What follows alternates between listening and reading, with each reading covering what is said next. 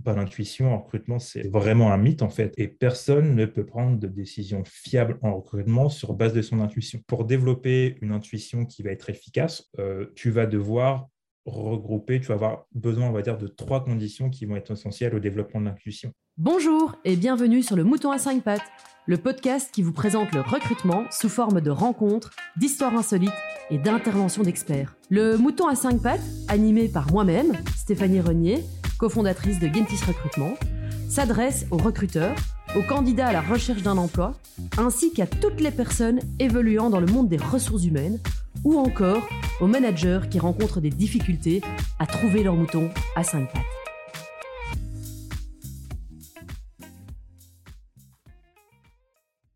Bonjour et euh, bienvenue dans ce nouvel épisode de Mouton à 5 pattes. Aujourd'hui, je reçois Émeric Kubiak d'Assess First. Bonjour Émeric. Bonjour. J'espère que tu vas bien. Très bien. Et toi?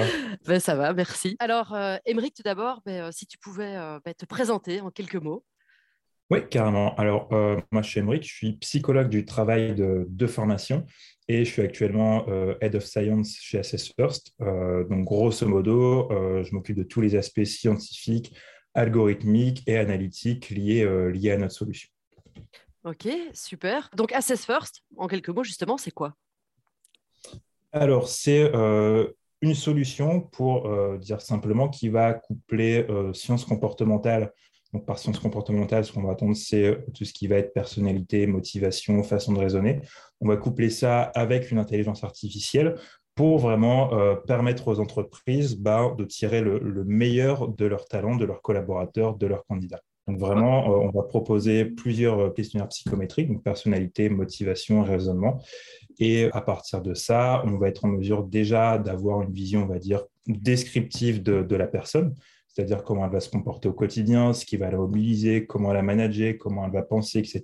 Donc ça, c'est une première partie et on a développé depuis une dizaine d'années une approche prédictive de l'évaluation.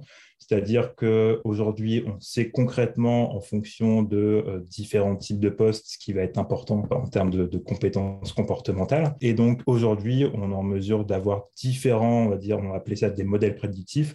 C'est-à-dire, ça va être des, euh, job descriptions, mais orientés vraiment euh, compétences comportementales et faire matcher du coup le profil d'un candidat, d'un collaborateur par rapport à ces modèles prédictifs et de dire concrètement à des recruteurs, à des RH ou à des managers, bah, est-ce que la personne sera performante et épanouie sur ce poste en question, dans ce contexte précis, dans cette entreprise? Et si ce n'est pas le cas, bah, quelles seront les problématiques qu'elle va rencontrer et euh, si on peut potentiellement y remédier? Et du coup, euh, pourquoi aujourd'hui les entreprises utilisent-elles euh, ben, un outil comme Assess First? Alors, tout simplement, je pense qu'on vit, on va dire, dans, dans un monde qui s'accélère grandement. Il y a beaucoup de tâches, beaucoup de métiers qui sont automatisés, qui sont robotisés. Euh, il y a certains métiers qui se transforment, qui disparaissent ou, qui se créent. Euh, un exemple tout bête, c'est avec, avec la crise Covid. Euh, bah, je pense qu'il y a cinq ans, personne n'aurait pensé qu'on allait avoir des testeurs Covid à chaque coin de rue. il y a des métiers qui, qui, se créent aussi dans ce sens-ci. On a aussi des modes de travail qui, qui se transforment. Par exemple, la, la généralisation forcée du télétravail un peu partout dans le monde. Par rapport à tout ça, on se rend compte de plus en plus que, que ce soit les RH ou, nous, notre côté chez Assessors, ou même les, les demandeurs les collaborateurs, qui a vraiment une incapacité, on va dire, à identifier euh, bah, les compétences clés de demain. C'est-à-dire qu'aujourd'hui, personne ne peut dire avec 100% de, certitude, bah, dans 5, 10 ou 20 ans, les compétences métiers qui seront importantes, ça va être ça, ça, ça, ça, ça. Un exemple tout bête, c'est que le, télétravail, c'était forcément déjà dans les discussions, sauf que si tu reprends tous les articles d'experts il y a, il y a 3-4 euh, ans, ils positionnaient plus l'émergence du télétravail vers 2025-2030. Et au final, on s'est rendu compte que bah, en une annonce dans chaque pays, euh, on pouvait se dire bah, du jour au lendemain, euh, on passait en télétravail. Et donc forcément, il y avait euh, des compétences nouvelles qui allaient devoir s'acquérir. Ça, un, exemple Ça a accéléré. Ouais, et, ça se voit grandement si, si, tu suis ça, on va dire, sur les études un peu plus longitudinales, donc les études dans le temps. Il y a une étude de, de l'OCDE, de l'OCDE pardon, euh, qui a montré qu'en 1987, pardon, de mémoire, euh, une compétence technique, elle avait une durée de vie d'à peu près 30 ans, euh, donc c'était ce qui, est, ce qui est énorme, et qu'aujourd'hui, on est plus aux alentours d'une durée de vie de, de, 12 mois en fait. Donc ça a été divisé par, par 30. Et euh, pareil, on se rend compte qu'il y a beaucoup plus de jobs qui sont ouverts et sur lesquels on va recruter, qui vont demander de fortes capacités d'adaptation et euh, des fortes capacités d'apprentissage, d'apprentissage de mhm. nouvelles connaissances. Donc, tu as vraiment une courbe qui, euh, qui, monte en flèche. Et à l'inverse, forcément, les jobs euh, qui vont être, on va dire, plus, plus routiniers, où il n'y a pas besoin de cette, ou moins besoin de cette capacité d'adaptation, alors le, niveau de demande décroît vraiment de, de, plus en plus. Et donc, pourquoi il y a un intérêt autour de, ce qu'on peut faire chez Assessor, et de tout ce qui va être questionnaire de personnalité, soft skills, etc c'est que bah, on rentre dans une ère où justement, quand on ne sait pas sur quelles compétences miser, bah, le mieux c'est de miser sur ceux qui seront capables de les développer quand elles deviendront nécessaires. Et euh, on se rend compte que pour faire ça, bah, on va plus miser sur, euh, sur de la capacité d'adaptation, sur l'agilité mentale, etc. Donc, vraiment, grosso modo, ce qu'on va appeler compétences comportementales, talent naturel ou soft skills. Le truc bête, on va dire, c'est quelque chose qu'on sait depuis énormément de temps. Ça fait plus d'une centaine d'années que les psys bossent sur des sujets comme ça. Et ça fait longtemps qu'on a pu démontrer que euh, bah, ces compétences-ci, elles sont beaucoup plus prédictives de euh, la performance future en poste. Par exemple, si on centre sur les capacités, euh, les capacités de raisonnement, Aujourd'hui, elles permettent de prédire 42% de, de, la réussite d'un candidat que vous allez recruter contre entre 0 et 3 pour ce qui va être année d'expérience et aussi les diplômes. Donc, je pense qu'il y a vraiment une grosse prise, une grosse prise de conscience par, par les recruteurs ou, par les RH de, tout ça. Et euh, si par exemple, souvent une étude de, de Deloitte qui date, euh, ou de LinkedIn, pardon, si je ne me trompe pas, c'est LinkedIn, euh, en 2018, qui a montré que pour 92% des, des recruteurs, euh, bah, tous ces aspects de soft skills devenaient vraiment euh, une nécessité critique pour, euh, pour le futur. Ok, mais alors du coup, bah, tout d'abord, j'ai envie de te poser une question. C'est quoi des soft skills pour toi? Alors, Typiquement, on parle de quoi Par exemple, si je, travaille dur ou je suis dévoué, est-ce que ça, c'est un soft skill? Ce qu'il faut bien comprendre avec les, soft skills, et on va dire ça, ça va être un des premiers gros problèmes dans, euh, dans leur compréhension et du coup dans leur mise en place, c'est qu'il euh, y a beaucoup de personnes qui vont assimiler euh, les soft skills à uniquement tout ce qui va être, on va dire, intelligence émotionnelle, capacité à communiquer avec d'autres, travailler en équipe, etc. Parce que forcément, tu as une dénomination euh, qui est soft. Et donc, forcément, on va penser que c'est des choses, euh, des, choses, bah, des choses un peu plus molles, un peu plus soft. Nous, chez Assessors, on préfère grandement parler euh, de talent naturel. Et ça va être vraiment la combinaison de trois choses. Première chose, ça va être ta personnalité, c'est-à-dire la façon dont tu vas te comporter au quotidien. Euh, donc, par exemple, là, on va utiliser des modèles qui sont scientifiquement reconnus euh, à travers les Big Five. Donc, vraiment, le côté euh, extraversion, est-ce que la personne va facilement prendre l'ascendant sur les autres? Est-ce qu'elle va chercher à convaincre les autres? Est-ce qu'elle va aller spontanément vers les autres, etc. Un deuxième grand domaine qui va plus avoir trait à l'ouverture aux autres, à l'agréabilité.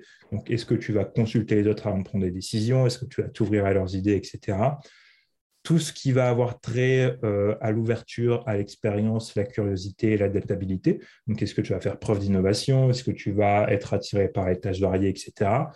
Tout ce qui va être aussi euh, rigueur dans le travail. Donc, est-ce que tu persévères? Est-ce que tu es rigoureuse? Est-ce que tu es méthodique? Des choses comme ça. Et tout, tout, tout aussi, pardon, la, sphère plus euh, relationnelle et capacité à gérer ses émotions. Donc ça, c'est vraiment, on va dire, le, grand panel de la personnalité qui va être vraiment le, premier point dans ce qu'on va appeler soft skills. Deuxième levier, euh, deuxième pilier plutôt, ça va être tout l'aspect euh, de motivation. Est-ce que c'est des choses qui vont te motiver? Qu'est-ce qui va te mettre en route au quotidien? Qu'est-ce qui va te faire te lever? Donc, grosso modo, on va venir mesurer ce que la personne veut faire, comment elle veut le faire, pourquoi elle veut le faire. Et euh, dernier levier, qui est aussi un des plus importants, ça va être euh, bah, l'agilité, intellectuelle. Donc, est-ce que tu es en mesure d'apprendre de nouvelles choses rapidement dans des contextes que tu ne connais pas, ou alors est-ce que tu vas être plus à l'aise sur des tâches déjà expérimentées, déjà connues? Et aujourd'hui, la combinaison de, ces trois, piliers, donc personnalité, motivation et euh, capacité de raisonnement, ça permet vraiment de venir mesurer le potentiel comportemental d'une personne, ses talents naturels et c'est ce que nous on va c'est ce que nous on va appeler soft skills. Ok, d'accord. Et du coup, est-ce que, bah là, moi j'ai une question à te poser, parce que vu que j'ai passé le test moi-même, euh, est-ce que tu penses qu'il y a moyen d'influencer les, résultats ou que de manière générale, les candidats restent quand même, euh, répondent quand même de manière très naturelle euh, ce qui, qui, ils sont alors, alors, la plupart du temps, déjà, ce qu'il faut comprendre, c'est que les candidats, c'est les critères qu'on va venir mesurer, c'est les critères sur lesquels ils veulent être, ils veulent être jugés en fait. On a fait plusieurs études chez Assessors, il y a plusieurs études en littérature qui montrent que justement, quand tu vas postuler sur un job, ce sur quoi tu veux être jugé, c'est pas euh, parce que euh, tu as étudié aux HEC ou ailleurs, c'est vraiment euh, sur base de ta personnalité, de ce qui te motive, etc. Donc, il y a sincèrement la, majeure partie et une grande partie des candidats qui, d'emblée, déjà sont contents de passer ce genre de questionnaire, puisque euh, bah, c'est un critère qui va leur permettre de faire la différence. Mais par exemple, pour des jeunes diplômés, ça va leur permettre de montrer vraiment de, réellement de quoi ils sont capables. Donc, ils comprennent d'emblée qu'ils n'ont pas intérêt à essayer de, on va dire, de, pipoter le questionnaire. Et euh, de toute façon, euh, même s'il y a des petits malins qui pensent que ça peut jouer en leur faveur, les questionnaires psychométriques, quand ils sont bien conçus, bah, ils sont conçus justement pour euh, limiter ce, genre de biais. Je prends un exemple tout bête. Dans tout test psychométrique, tu as euh, un biais qui est bien connu qui s'appelle le biais de désirabilité sociale. C'est-à-dire que tu vas, tu vas avoir tendance à essayer de donner une meilleure image de toi. Nous, les échelles qu'on va utiliser chez Assess First, et bah, du coup, comme tu as passé les questionnaires, tu, vois de quoi je parle, on va avoir une question et euh, deux choix derrière, deux choix qui ont une désirabilité sociale équivalente, c'est-à-dire qu'il n'y en a pas un qui est mieux de l'autre que l'autre et les deux sont, autant désirables, euh, ça permet déjà de contrôler ce genre de biais. Et troisième point, c'est aussi que si quelqu'un essaye de, euh, modifier ses réponses dans le test, euh, on pourra le voir à la fin, puisque vraiment tous ses comportements sont mesurés, sa spontanéité, combien de temps il a passé sur, sur telle question, etc. Donc tout ça est contrôlé pour voir si, on va dire, il y a, il y a des comportements sensibles, en tout cas qui nous pourraient porter, qui pourraient nous porter pardon, une alerte sur, euh, sur la fiabilité des résultats. Essayer de faire dire autre chose au questionnaire il y a forcément des gens qui vont essayer, mais en général, même à la fin, les gens qui vont essayer vont se dire bah mince, j'ai pas réussi. Et alors, est-ce que pour toi, donc c'est ce que je te demandais un petit peu juste avant euh, en off, est-ce que les résultats peuvent influencer aussi bah, forcément la décision des employeurs? Par exemple, j'ai quelqu'un devant moi qui a en raisonnement 1 euh, sur 10. Bon, ben, en gros, est-ce que ça veut dire qu'il est bête? Enfin, bon, je l'engage pas du coup. Comment ça se passe du coup? Ça ne veut, ça veut, pas dire, euh, ça veut pas dire que la personne est, bête, ça veut dire que justement, elle aura, si on prend l'exemple du, du, questionnaire de raisonnement, ça veut dire qu'elle sera plus à l'aise sur des tâches euh, déjà connues, déjà expérimentées, et qui ne vont pas forcément lui demander d'acquérir de nouveaux savoirs. Est-ce que les résultats influencent euh, les recruteurs, les RH dans leurs décisions? J'espère bien, parce que sinon, on, aurait, on, aurait, peu, on aurait peu d'intérêt. Euh, mais après, ce qu'il faut bien comprendre, c'est que euh, quand vous allez utiliser Assessors, pour chaque job, vous allez avoir un modèle, euh, un modèle prédictif, comme je l'ai expliqué au départ. C'est-à-dire que, par exemple, si tu recrutes, n'importe quoi, un, développeur, un développeur web, on sait qu'il y a certains traits de personnalité, certaines motivations et un certain niveau de raisonnement qui vont permettre d'expliquer la capacité à être en succès et à être épanoui sur ce job-ci. Donc, on va vraiment venir parmi tout l'éventail de traits de personnalité et de motivation qu'on peut mesurer. On va venir, on va sélectionner quelques traits importants pour la réussite sur le job. Donc en général, nous, on mesure une cinquantaine de dimensions. On va venir en sélectionner entre 6 et 10 pour justement derrière laisser place à, toute la diversité. Et on, va générer un indicateur d'adéquation à partir de ça. Et si le poste a, bien été paramétré au départ, euh, donc si vous utilisez Salesforce, ça, je ne vais, pas vendre la solution, mais c'est garanti. Bah, L'indicateur d'adéquation va vraiment vous permettre de savoir si la personne sera bonne sur ce job. Ça ne veut pas dire qu'elle sera, euh, si elle a un mauvais matching sur développeur web, ça ne veut pas dire qu'elle sera mauvaise. Ça veut dire que sur ce job-ci, bah, ce n'est pas ce qui est vraiment fait pour elle en termes de personnalité et de motivation elle sera peut-être beaucoup plus épanouie sur quelque chose d'autre. Mais si on se rend compte que si sur le job développeur web, bah, l'adéquation est faible, forcément, ça sera, euh, on, va, vous déconseiller de, de, y aller. Donc forcément, il y a certains paliers. À partir de 60% d'adéquation, on va vous dire, euh, bah, ça vaut le coup de rencontrer le candidat ou la candidate pour approfondir pour creuser avec elle, etc. Mais en dessous de 40%, euh, toutes les études qu'on a pu montrer le, confirment. Ce ne sera pas grand-chose d'y aller. Euh, déjà, de une, parce que la personne ne sera pas performante sur le poste, ne sera pas épanouie, donc même pour elle, ce n'est pas, pas un bon choix. De votre côté, ça va sûrement être un, recrutement qui va s'avérer peu, peu fructueux et potentiellement coûteux à l'avenir. Et dans ce cas-là, vaut mieux orienter euh, le candidat sur, sur d'autres choses, en fait. Et du coup, est-ce que, parce que là, tu disais juste, il faut y aller ou il faut pas y aller, à quel moment réalise-t-il le test de personnalité? Est-ce que c'est au début du process ou alors est-ce que c'est après?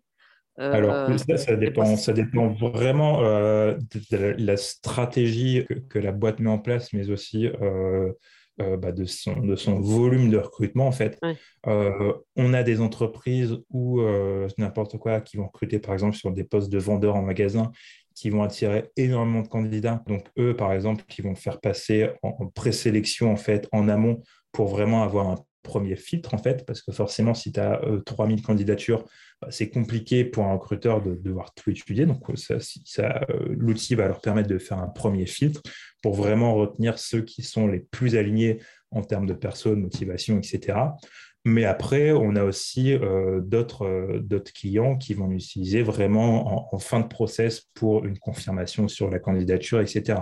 Ce qu'il faut aussi bien comprendre, c'est qu'on n'est pas dédié au recrutement forcément, euh, le recrutement, ça va être, ça va être une, clé d'entrée, mais on va vraiment avoir un impact et un intérêt tout au long, on va dire, du cycle de vie RH et managériale d'une personne dans, l'entreprise. Par exemple, quand tu veux évaluer quelqu'un pour, euh, pour, pour faire monter sur un poste de leadership, quand tu veux étudier la dynamique d'une équipe, on parlait justement juste avant euh, de cette dimension d'affinité entre deux personnes, c'est vraiment venir étudier bah, la combinaison des deux profils en termes de personnalité pour voir est-ce qu'elles seront à l'aise dans la collaboration ou est-ce qu'au contraire, euh, ça sera compliqué pour elles.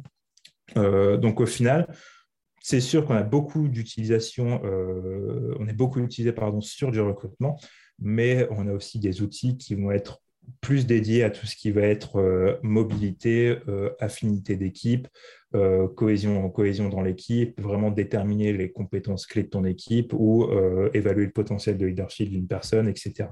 Donc, ça. vraiment, en fait, l'utilisation et le moment d'utilisation vont surtout dépendre bah, de l'objectif derrière. Le test de personnalité, au fond, c'est un point de départ dans la boîte.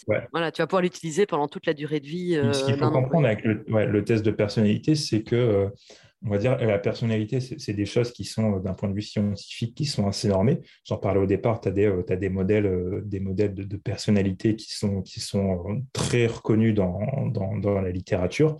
Et donc, au final, que tu sois dans une situation de recrutement, dans une situation de mobilité, dans une situation de management d'équipe, etc., euh, bah, les éléments de personnalité vont rester les mêmes en fait, puisque vraiment la personnalité, euh, que ce soit au travail, dans ta vie de famille ou autre, ça va être vraiment, on va dire, ta, euh, colonne vertébrale psychologique. Et c'est pas parce que tu es dans un contexte de travail qu'on on va venir évaluer d'autres dimensions de personnalité, parce que ça va être vraiment la même, la même partout. Donc c'est pour ça que ça va être intéressant de la considérer dans, toutes les décisions RH qu'une entreprise peut prendre et aussi quel que soit, euh, quel que soit l'âge de la personne en fait. Et pour revenir à la partie recrutement, euh, est-ce que pour toi, avec ta casquette euh, scientifique, aujourd'hui, Assess First peut avoir vocation à ben, complètement supprimer les entretiens ou est-ce que pour toi, il y aura toujours à un moment donné une intervention humaine avec au moins un entretien? Ouais. Alors, ce, qu'il faut bien comprendre, le, but de, l'outil, des tests psychométriques ou de l'intelligence artificielle appliquée au RH au global, c'est que c'est pas euh, de remplacer les recruteurs ou LRH. C'est vraiment de leur proposer un outil qui va, permettre, euh, qui va leur permettre pardon, de, dépasser leur intuition, de se baser sur des choses objectives pour prendre des décisions beaucoup plus éclairées. En fait, aujourd'hui, il y a énormément encore d'entreprises, même si c'est de moins en moins, et euh, c'est ce qui fait qu'on est encore là aujourd'hui, il y a énormément d'entreprises qui vont prendre des décisions sur base de leur intuition en recrutement. C'est-à-dire que tu vas, passer, euh, tu vas passer un entretien et tu vas dire, bah oui, cette personne-là, je l'ai bien aimée, elle s'exprime bien, etc., elle a une bonne personnalité, des choses comme ça. Sauf qu'on se rend compte que bah, l'intuition en recrutement, euh, c'est vraiment un mythe en fait. Et personne ne peut prendre de décision fiable en recrutement sur base de son intuition. Donc, tu as forcément beaucoup de personnes là euh, qui vont se dire, bah non, moi, j'ai fait plusieurs recrutements dans ma vie, etc. Et j'arrive à, à distinguer les, les patterns qui vont bien. Sauf que vraiment, ce qu'il faut comprendre, c'est que pour développer une intuition qui va être efficace, euh, quel que soit le domaine, qu'on parle de recrutement euh, ou autre, tu vas devoir regrouper, tu vas avoir besoin, on va dire, de trois conditions qui vont être essentielles au développement de l'intuition. Première condition, c'est d'avoir énormément d'entraînement. Et quand je dis énormément, c'est vraiment énormément. Tu prends euh, l'exemple d'un joueur de basket, par exemple, je ne sais pas si tu es fan de basket, moi oui, je, sais pas, je prends souvent cet élément Un joueur de basket qui va s'entraîner au lancer franc, au cours de sa carrière, il va en tirer des centaines de milliers. Il va en tirer des centaines par jour, il va en tirer des milliers par mois, etc. Et donc au final, il va en faire vraiment énormément. Je ne pense pas qu'aujourd'hui, euh, quelle que soit la charge de travail du recruteur, même si elle est énorme, un recruteur ne va pas faire 100 recrutements par jour il va peut-être en faire grand maximum une centaine par année, mais ça reste quand même un volume qui est insuffisant pour pouvoir développer son intuition. Donc déjà une première condition qui n'est pas, pas respectée. Deuxième condition, ça va être d'être dans un environnement 100% prévisible, c'est-à-dire un environnement où tu peux vraiment prévenir le, comportement de, chaque variable. Et je reprends encore l'exemple d'un joueur de basket, il tire son lancer franc, il est tout seul avec le panier, et euh, pour vulgariser, il n'y a, pas un pigeon qui va passer en plein milieu pour taper dans le ballon. Ou alors c'est vraiment extrêmement probable en recrutement, pourquoi on ne peut pas arriver à ce 100% de prévisibilité? C'est que bah, tu as plein de facteurs qui vont venir modifier la performance ou l'épanouissement d'une personne en poste. Par exemple, si euh, tu peux reprendre l'exemple d'un collaborateur que tu as recruté il y a deux ans, peut-être qu'il y a deux ans, il, ou elle était hyper performante, mais peut-être que tu as recruté quelqu'un de nouveau qui va venir changer toute la dynamique de l'équipe. Ou alors peut-être que cette personne, elle a un problème dans sa vie perso qui fait que bah, elle a dû partir ou alors elle est moins investie au travail. Donc vraiment, euh, recrutement, c'est pas apporte pas cette, cette stabilité qui est nécessaire pour développer l'intuition. Et troisième et dernier point, ça va être vraiment d'avoir un feedback qui va être quasi immédiat sur, euh, sur ta décision. Euh, et quand je dis immédiat, c'est vraiment immédiat. Je prends, toujours l'exemple, encore une fois, j'aime bien les exemples un peu imagés, mais si tu vas à un concert, un concert de Patrick Bruel, n'importe quoi, il fait une fausse note, euh, tu vas entendre le public qui va, qui, qui, va pas être content, ils vont huer, etc. Et le petit Patrick, il va avoir vraiment un feedback immédiat sur sa mauvaise note. Et tu vas pas attendre 6-10 ans pour lui dire bah, écoute, Patrick, tu te souviens, 1973, ton concert à Angoulême, tu as fait une fausse note, c'était pas ouf. Mais on se rend compte que c'est un peu ce qui se passe aujourd'hui en recrutement, puisque euh, du moment où tu vas acter ta décision de recrutement, déjà en général, je, connais moins, je connais moins le système belge, mais par exemple en France, tu vas avoir en général un préavis de trois mois déjà avant que la personne arrive sur son poste. Donc déjà, le feedback quasi immédiat, il est impossible. Impossible. Euh, même si la personne arrivait le lendemain, ça serait complètement bête d'évaluer sa performance lors de son premier jour. Donc en général, on va attendre trois, six mois, voire un an pour pouvoir évaluer la performance. Donc feedback immédiat impossible. Et ce qu'il faut savoir aussi, c'est que dans la plupart des cas, la personne qui a pris la décision de recrutement et la personne qui va évaluer la personne en poste, c'est deux personnes différentes. Tu vas avoir le recruteur qui va recruter, le RH qui va potentiellement évaluer, mais donc euh, le recruteur qui a, fait sa qui a pris sa décision à la base aura pas, aura dans la plupart des cas, aucun feedback sur, sur la performance de la personne. Donc au final, l'intuition vraiment en recrutement ou dans toute autre décision RH, ça va plus relever de ce qu'on appelle en, psycho un, biais de, supériorité illusoire, qui est vraiment la tendance euh, qu'on a tous en fait de se croire supérieur à la moyenne dans n'importe quel domaine en fait. Euh, et, c'est pour ça que chez Assessors, on a vraiment cette vocation à développer une vision qui va être qui va être data driven, une vision analytique, en vraiment en proposant des informations qui sont quantifiées, mesurées et objectives sur, euh, sur le potentiel d'un candidat ou d'un collaborateur. Oui, et ça te permet, euh, j'entendais il n'y a pas longtemps euh, qu'il y avait à peu près un millier de billets différents pendant les entretiens, et ça permet éventuellement de les neutraliser. Il y en a, il y en a énormément, et il y, a, eu beaucoup d'études sur les biais, que ce soit en recrutement ou, ou aussi dans tout ce qui va être décision juridique. si ça vous amuse, vous pouvez, vous pouvez aller voir dans la littérature, mais il y, a, il, y a, des choses qui ont montré, des études pardon, qui ont montré que en fonction de ce que le juge avait pu manger le midi, euh, bah, ça a affecté la qualité de sa décision et euh, la, sévérité de la peine derrière. Donc, quand on se dit qu'on peut être jugé et passer sa vie en prison parce que le, juge a, mangé un, burger le midi plutôt qu'un steak tartare, euh, ça, pose, ça pose question. Et même pour le recrutement, se dire je suis passé à côté d'une opportunité parce que peut-être que le recruteur était, était, un peu mal luné. Après, ce n'est pas une critique parce que tu vois, ça, ça, arrive à tout le monde. Ah, c'est l'être humain. Hein. Ah oui, et mais justement, c'est de la responsabilité pour moi des recruteurs et des RH de comprendre que ce, type d'outils, euh, le, but, ce n'est pas euh, de réduire leur autonomie, de les remplacer, mais au contraire de comprendre que ça va, au contraire, optimiser leurs décisions et surtout booster leur autonomie. Un, exemple tout bête, c'est que euh, personne aujourd'hui va se dire je vais, je vais envoyer un email plutôt qu'un courrier manuscrit parce que le téléphone réduit mon autonomie. Euh, c'est plutôt quelque chose qui va, qui va booster ta productivité, qui va permettre de te concentrer sur d'autres tâches plutôt que d'écrire ta lettre, aller à la poste, la poster, etc. Donc, ça ne réduit pas ton autonomie. Au, contraire, ça t'en fait gagner puisque tu vas pouvoir te consacrer à d'autres tâches qui ont vraiment euh, beaucoup plus de valeur ajoutée. Euh, et aujourd'hui, je ne pense pas que trier 1000 CV, ça fasse rêver un recruteur. Non, non. d'office. Et peut-être une piste pour Assess First, d'aider les juges à rendre leurs décisions de, manière neutre. Pour l'instant, on va déjà, on va déjà aider, on va déjà aider les recruteurs.